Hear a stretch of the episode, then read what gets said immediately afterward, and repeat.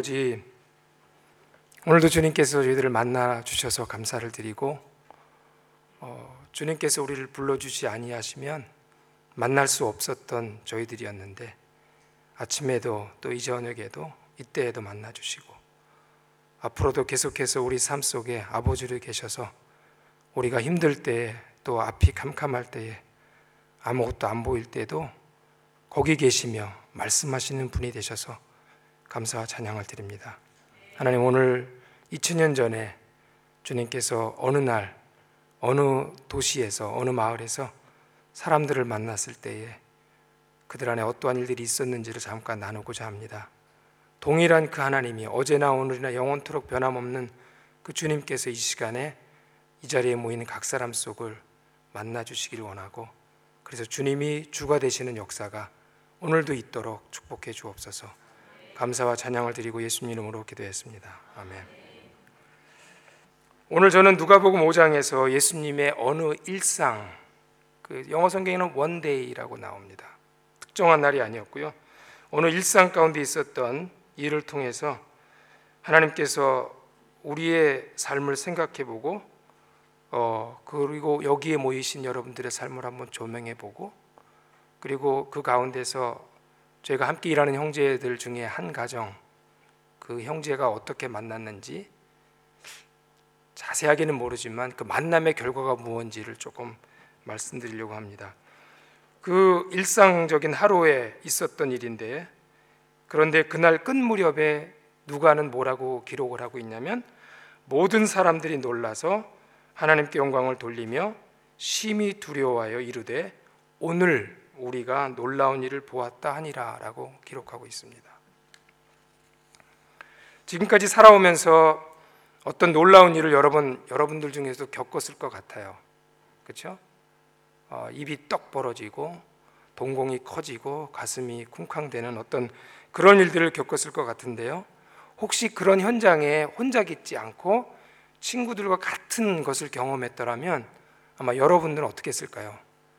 계속 모일 때마다 만날 때마다 아마 그 이야기를 같이 경험했음에도 불구하고 나눴을 것 같아요. 얼마 전에 음, 제가 God in the Flash라는 책을 읽게 됐어요. 아직 다 읽진 않았고 비행기 타고 조금씩 읽는데요. 그 이야기의 내용을 잠깐 말씀드리고 싶어요. 어, 그 이야기가 이렇게 시작이 되는데요. 덴버에서 약 150km 정도 떨어진 브레켄리치 근처의 한 콘도미니엄에서 있었던 일입니다. 그 당시 저는 저의 친한 친구들 한 12명 정도 함께 있었습니다. 우리는 그 큰 콘도의 거실에서 사도행전 말씀을 공부하고 있었습니다. 아침 해가 거실의 큰 유리문으로 떠오르는 걸 보면서 우리는 열심히 사도행전 본문을 가지고 대화를 하고 있었습니다. 그런데 바로 그때 우리 모두는 성경에서 우리의 눈을 떼고 잠깐 아주 짧은 순간 우리는 서로의 얼굴들을 바라보았습니다. 그리고 나는 이 책의 저자는 어떤 임재가 우리가 있는 거실을 가득 채우고 있음을 느꼈습니다. 저뿐만 아니라 그 방에 있는 모두가 동일한 느낌을 가지고 있다는 것을 알았습니다. 그때 우리는 마치 약속이라도 한 듯이 아무 말도 하지 않은 채 천천히 모두 유리문 쪽으로 그 얼굴을 돌렸습니다. 거기에 제가 지금까지 살아오면서 본 가장 큰 정말로 정말로 정말로 진짜로 큰 무스가 서서 우리 쪽을 바라보고 있는 것을 보았습니다. 무스가 이겁니다. 아, 얼마나 컸냐면요. 사진으로는 도저히 설명이 안 되는 것이었다고 저자가 적고 있어요. 그냥 사진으로는 그저 이상하고 평평한 뿔을 가진 커다란 말처럼 보일 뿐이고 그러나 저처럼 그 저자처럼 통유리 큰문 바로 뒤에 서 있는 이 무스를 가까이 보았다면 이 무스가 얼마나 거대한 동물이었는지 여러분들도 놀라셨을 것입니다. 우리가 머문 콘도의 거실은 비록 1층이었지만은 지면보다 조금 높은 위치에 1층이 있었기 때문에 그럼에도 불구하고 이 무스가 얼마나 키가 컸냐면 발을 이렇게 들지 않고도 볼 수 있을 만큼 컸다라고 적고 있습니다. 거대한 네 거대한 네 다리로 우뚝 서서 이상한 뿔을 들고 우리 쪽을 바라보고 있는 모습이 유리문을 통해서 보였습니다. 이 거대한 무스를 보려고 발뒤꿈치를 들 필요가 없었습니다. 아주 얇은 유리문 저편에서 거실 안을 바라다보는 이 무스가 거실 전체의 분위기를 사로잡았습니다. 아무튼 그때 어느 누구도 잠시 성경 공부를 쉬자 하지도 않았습니다. 아무도 어떻게 해야 하는지를 묻지도 않았습니다. 어느 누구도 화장실에 가기 위해서 잠시 휴식을 하자 그렇게 말도 않았습니다. 그냥 12명 모두가 이 무스를 더 자세히 보기 위해서 유리문 쪽으로 다가갔습니다. 정말 사이즈가 대단했습니다. 콧구멍도 너무 크고 평평하게 생긴 그 뿔도 너무 넓었고 거대한 모습을 드러내어 우리의 관심을 끌었습니다. 그때 이런 말들이 들렸습니다. 와, 저 콧구멍 크기 좀 봐. 속삭이듯 그런 말을 할 때 우리 모두는 까치발을 하면서 그 무스에게 다가갔습니다. 그때 그 무스가 코를 불면서 거칠게 숨을 쉬었을 때 우리 모두는 뒷걸음을 칠 수밖에 없었습니다. 놀랐기 때문에요. 어떤 친구들은 놀라서 소리도 질렀고요. 이 저자는 바지에 오줌도 지렸답니다. 그렇게 써 있어요. 잠시 동안 우리는 이 거대한 동물을 바라보았습니다. 이 동물도 우리 쪽을 응시하고 있었습니다. 나는 눈, 도 깜빡이지 않고 바라보았습니다. 거실은 마치 전기 충격을 받은 듯한 분위기였습니다. 그때 갑자기 우리의 커진 눈망울과 떡 벌어진, 떡 벌어진 입이 지루했던지 그 무수는 천천히 돌더니 나무 숲 속으로 금방 사라지고 말았습니다. 우리는 깜짝 놀라서 거실 소파로 돌아왔고요. 소파에 앉자마자 우리는 이 무수가 얼마나 대단한지에 대해서 마치 여학생들처럼 이라고 써 있어요. 이내 아이들 같은 웃음을 띠면서 컨트롤할 수 없는 에너지에 충만해서 약 30분 동안 이 무스에 대해서 끊임없이 이야기를 하고 있었습니다. 너 봤어? 그 무스가 작은 나무들 어떻게 그리 쉽게 짓밟고 있었는지 그 나무들이 삽시간에 산산조각이 나더군. 예예, 예. 다리가 얼마나 컸는지 봤니? 내가 마치 그 동물 배로 배 밑으로 지나다녀도 될 만한 그런 크기였어. 이 무스가 정말 우리와 가까이 있었다는 것이 믿어지지 않아. 라고 이 책에서 적고 있어요. 그러면서 이 저자는 이 누가복음 오늘 본문을 읽으면서 한 번도 이렇게 무스를 만났을 때 같은 그런 생생함 속에서 이 말씀을 읽지 않은 것을 후회하면서 얘기를 합니다. 지금까지 살아오면서 믿을 수 없는 많은 경험들을 저도 해왔고 여러분들 해왔을 것 같고요. 그런데 그 감격으로 그 감동으로 비슷하게나마 우리는 말씀을 대한 적이 얼마나 있었을까 이런 생각을 해보게 됐습니다. 누가 이 책의 이 저자가 누가인데요. 누가는 비록 다른 사람들의 이야기를 적은 거잖아요. 자기 이야기가 아니잖아요. 그들이 만난 예수님으로 인한 감동을 이렇게 적은 것입니다. 예수님 안에 그 무엇인가가 그의 단순한 행동과 존재가 그날 예수님을 만났던 사람들이 이처럼 입이 떡 벌어지게 하였다는 것을 누가는 적고 있는 것입니다. 우리는 언제 이와 같은 느낌으로 성경 말씀을 대했었는지, 우리는 언제 이런 느낌으로 예수님을 만났었는지 조금 도전이 되어 왔습니다.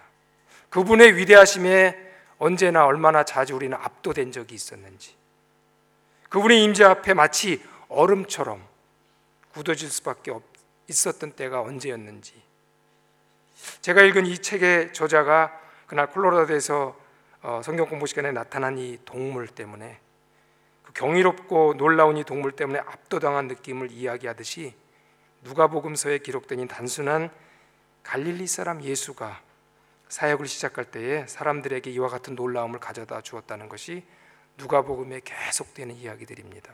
읽으면 읽을수록 심지어 그 예수님을 싫어하는 그 바리새인들, 율법사들조차도 예수님께서 행하신 일들을 보고 놀랄 수밖에 없었다라고 누가복음 적고 있습니다.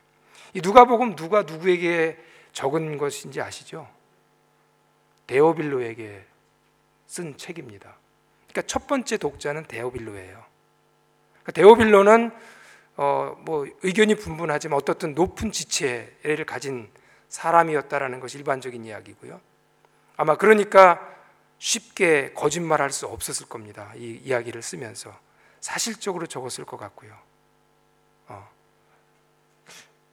더군다나 이 의사였기 때문에 뭐 그때 의사와 지금의 의사가 얼만큼 다를지 모르지만 상세하게 과학적인 입장에서 상세하게 적었을 거라는 이야기들을 많이 합니다. 누가복음 읽으면 이런 수많은 이야기들이 자세하게 묘사가 되는데 오늘 5장에서도 1절 1절부터 보면 베드로가 또 그 제자들이 베드로의 친구들이 예수님을 만나죠. 그 감격이 너무 충격처럼 다가오니까 베드로는 여러분 잘 아시는 것처럼 고백을 합니다. 저는 죄인입니다. 나를 떠나소서라고 얘기합니다. 또 문둥병 환자를 고친 이야기도 나오고요. 그리고 오늘 본문에서 읽었던 중풍병자를 고친 이야기가 나옵니다. 이런 글을 읽으면서 이 본문을 읽으면서 오늘 성경 본문을 읽으면서 내 자신에게 질문을 해보았습니다. 나는 예수 그리스도를 만났을 때 이와 같은 놀라움과 경이로움이 있었는가? 있었겠지요. 그리고 있었고요. 아, 매일 새로운 그분의 은혜와 임재 속에서 과연 오늘도 놀라고 두려워하고 그로 인해서 예배가 드려지는가? 또 질문을 해봤습니다. 그분의 임재와 그분의 은혜를 맛본 사람들이라면 정말 어떻게 지금 이 세상을 살아가고 있는 것일까 하는 생각도 해봤습니다. 왜 우리는 그 예수님을 만나야만 할까요? 이 질문도 해봤습니다. 그리고 우리가 모르는 때에 그분은 왜 오셔서 우리를 만나고 싶어 하셨을까? 이런 질문도 해봤습니다. 예수님을 진정으로 만난 사람들의 이야기의 핵심은 혹시 무엇이는지 아십니까, 여러분? 예수님을 만난 사람들, 진짜로 예수님 만난 사람들의 이야기의 핵심은요, 비로소 나는 사람이 되었습니다. 더라고요. 이상하지요. 사람인데 우리는. 사람이 사람이 아닌 것이 사람이었죠. 예수님을 진정으로 만났을 때 비로소 우리는 사람이 되었다는 것이 어쩌면 구원과 관계 있는 이야기이기도 합니다. 오늘 굉장히 이상한 말씀을 하세요. 어떤 것이 어렵느냐? 내 죄가 사해졌다는 말을 하는 게 쉽겠느냐? 아니면 자리에서 일어나 걸어가라는 것이 쉽겠느냐라고 도전을 하시면서 그러면서 인자는 죄사함의 권세가 있다라고 말씀하시잖아요. 그 죄를 사했다는 게 무엇일까요? 그 죄를 사했다는 건 어떻게 보면 이제 구원의 문이 열렸다라는 것이고 그 구원의 문이 열렸다는 것은 사람이 비로소 사람이 된다는 것이거든요. 하나님을 모른 채 에베소서 2장에는 이렇게 나오잖아요.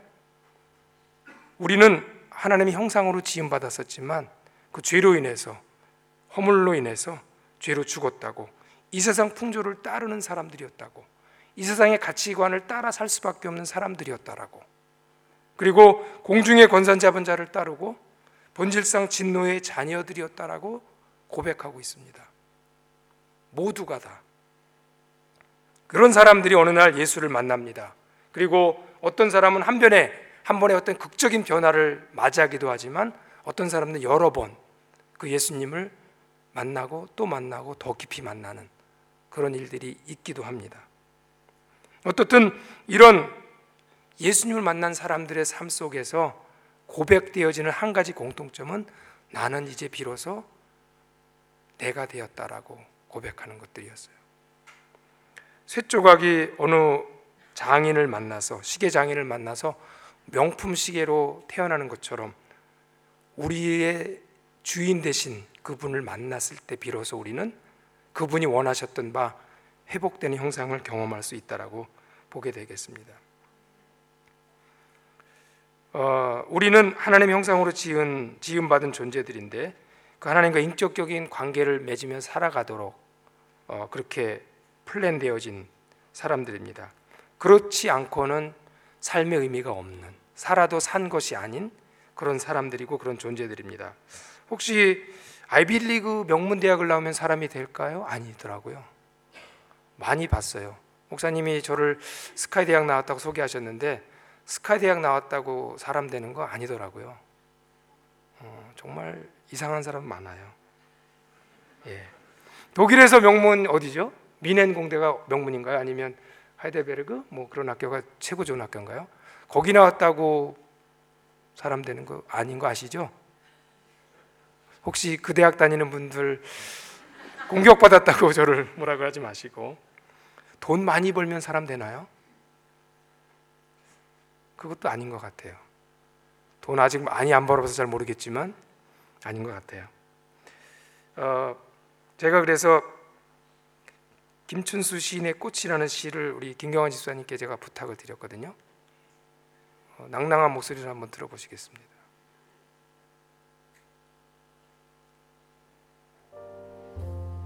내가 그의 이름을 불러주기 전에는 그는 다만 하나의 몸짓에 지나지 않았다. 내가 그의 이름을 불러주었을 때 그는 나에게로 와서 꽃이 되었다. 내가 그의 이름을 불러준 것처럼 나의 이 빛깔과 향기에 알맞는 누가 나의 이름을 불러다오. 그에게로 가서 나도 그의 꽃이 되고 싶다.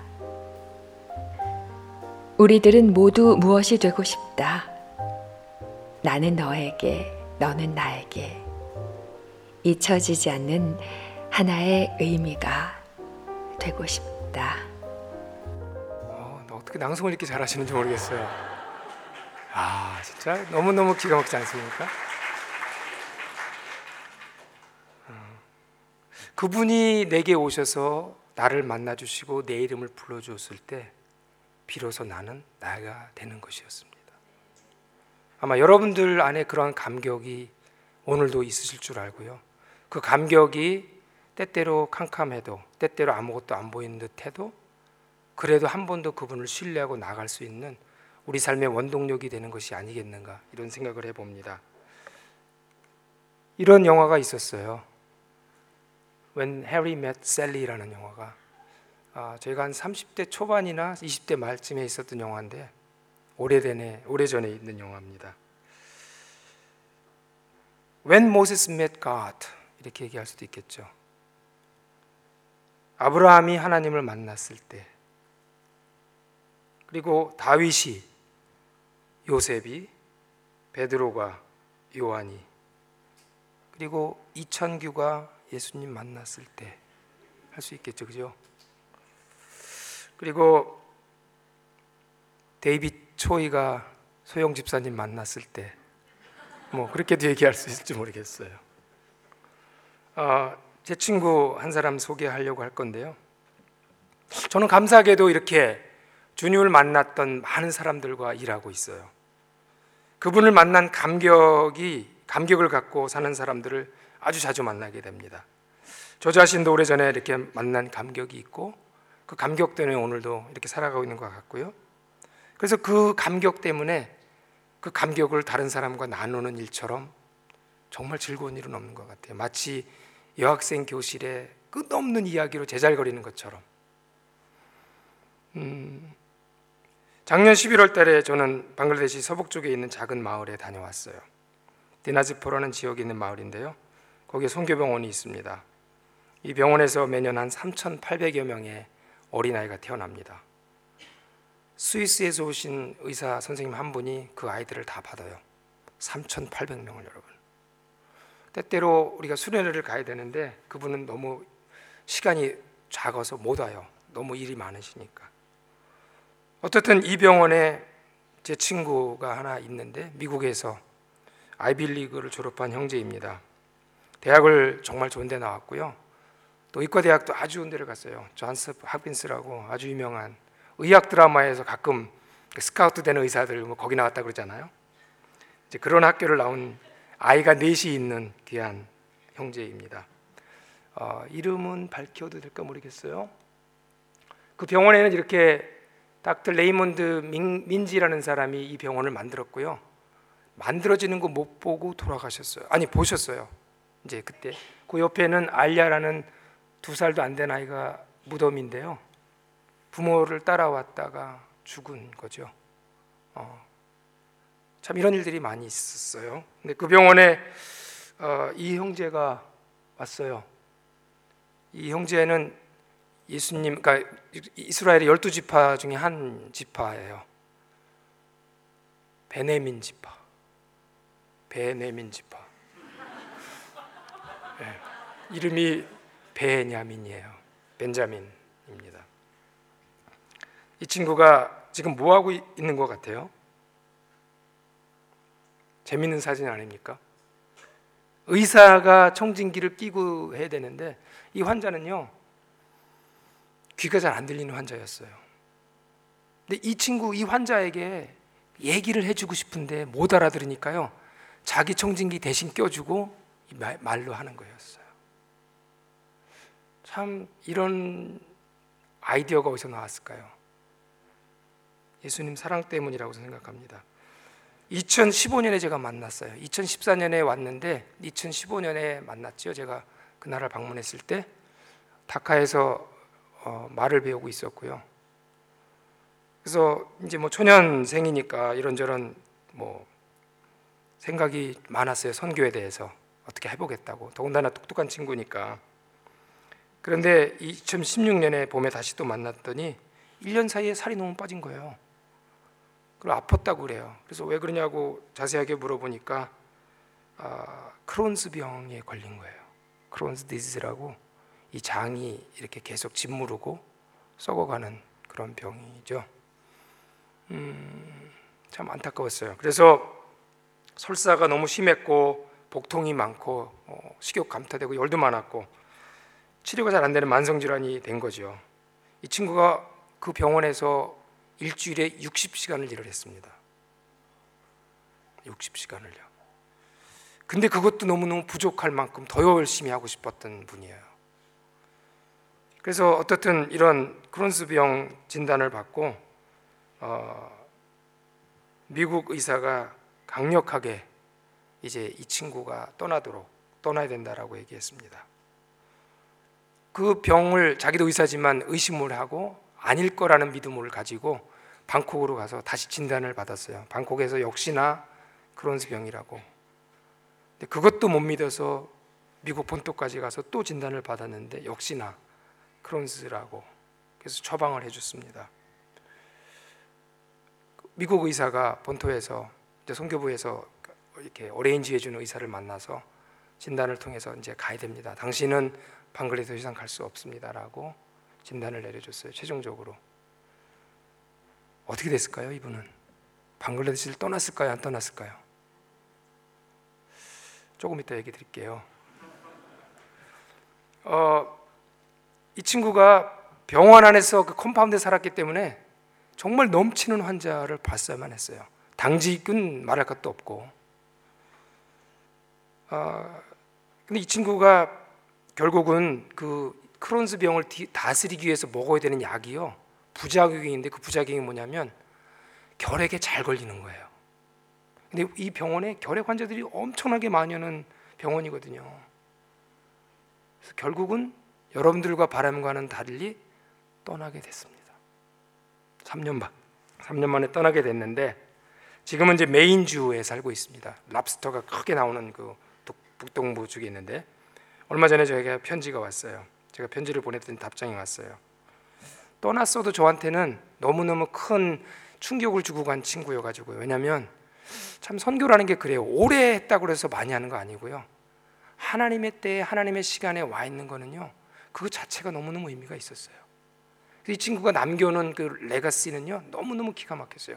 병원 compound 안에 있는 식구들에게 그 공동체 사람들에게 또 현지인들에게 제가 자주 편지를 보내는데 자주라기보다는 가끔씩 보내는데 며칠 전에 답이 또 왔어요. 지금도 방글라데시 너무 가고 싶다는 것이에요. 가족 전체가. 음, 그래서 지금은 인터서브 미국 본부에서 그 선교 동원가로 일을 하고 있다 그래요. 조그만 병원에서 의사로 있으면서 지금은 90%가 이렇게 컨트롤되고 있다 그럽니다. 그러니까 많이 나은 거죠. 그러면서 이 친구가 편지 말면에 뭐라고 썼냐면요. 어, 이렇게 썼어요 저한테. My heart has been very heavy since leaving Lamb. 그 램이라는 하스피탈인 이름인데요. I miss it a great deal 이렇게 써 있고요. Someone 얼마 전에 누구를 만나러 갔는데 그 선교 동원 때문에 어디를 갔는데 거기서 누가 물어봤나 봐요. Someone asked me, someone asked me last week, would you go back? 이라고 다시 돌아갈 거냐고 물어봤을 때 이 친구 대답을 썼어요. 뭐라고 썼냐면 I would hop in, I would hop in on airplane tonight if I could. 오늘 당장이라도 비행기 타고 가고 싶다. 도대체 이 친구는 왜 이런 말을 할 수 있었을까 생각해 봤어요. 왜냐하면 그 감격 때문이죠. 예수님 만난 그 감격. 아이빌리그를 나왔고 전 서킨스를 나왔지만 그래서 그의 마땅한 대우를 받으면서 편안하게 살 수 있었지만 그거는 예수님 만난 그 충격에 의하면 그건 아무것도 아닌 비교할 수 없는 복음을 전하고 생명들이 새롭게 태어나는 것들을 보는 것에 비교할 수 없는 일이라는 것을 이 친구는 너무너무 봤던 거예요. 지금도 그리워하고 있다라고 얘기를 합니다. 이 친구들을 뭐 한두 명 아니죠. 230명이 있거든요. 우리 남아시아에만 이런 분들이요. 제가 만나는 분들. 한 분 한 분들 이야기가 다 이런 하나님 만난 파키스탄에서 온 12년 동안 돼 있는 영국 의사가 있어요. 레이첼이라고. 아, 조산원이에요. 이분은 어떤 곳에 살고 있냐면 그 물탄이라는 병원에서 살고 있는데 compound에 살아요. 역시나 위험하니까. 바깥에 나오려면 경찰이 바디가드로 따라 붙어야 되는 곳이에요. 처녀의 몸으로 이제 40대 초반이 됐는데요. 12년 동안 거기 있었던 것이에요. 4시 반에 일이 끝나요. 4시 반부터 다음날 8시 반까지 compound 있는 거에 나가지 못하고 시장도 못 가고 나가고 싶으면 경찰 대동에서 나가야 되는데 불편하니까 미안하고 여러분 생각해 보세요. 감옥 아닌 감옥에서 살고 있어요. 한 가지 이유 때문에 복음을 전하겠다라는 이유 하나 때문에 내가 만난 그 예수님이 너무너무 충격으로 다가왔기 때문에 그냥 그렇게 옛날처럼 살 수 없는 마음이 있어서 이렇게 사는 거죠. 네팔에 산춘 의사가 있는데 이 벤의 가족 벤이고요. 한국 분들 끝에 근데 이분은 연대 의대 나오신 분들인데 그분들도 같이 방글에서 계신 분들이에요. 목사님 따님이시고 이제 이 현지 의사들과 같이 또이벤 형제고요. 그 교회에서 예배 드렸을 때 모습이고요. 어, 파키스탄에서 또 아니고 네팔에서 산촌에서 의사로 있는 분이 계세요. 이분도 레이첼이에요. 음, 이분은 25년이나 됐습니다. 싱글 자매님이신데 저보다 두 살 정도 어려요.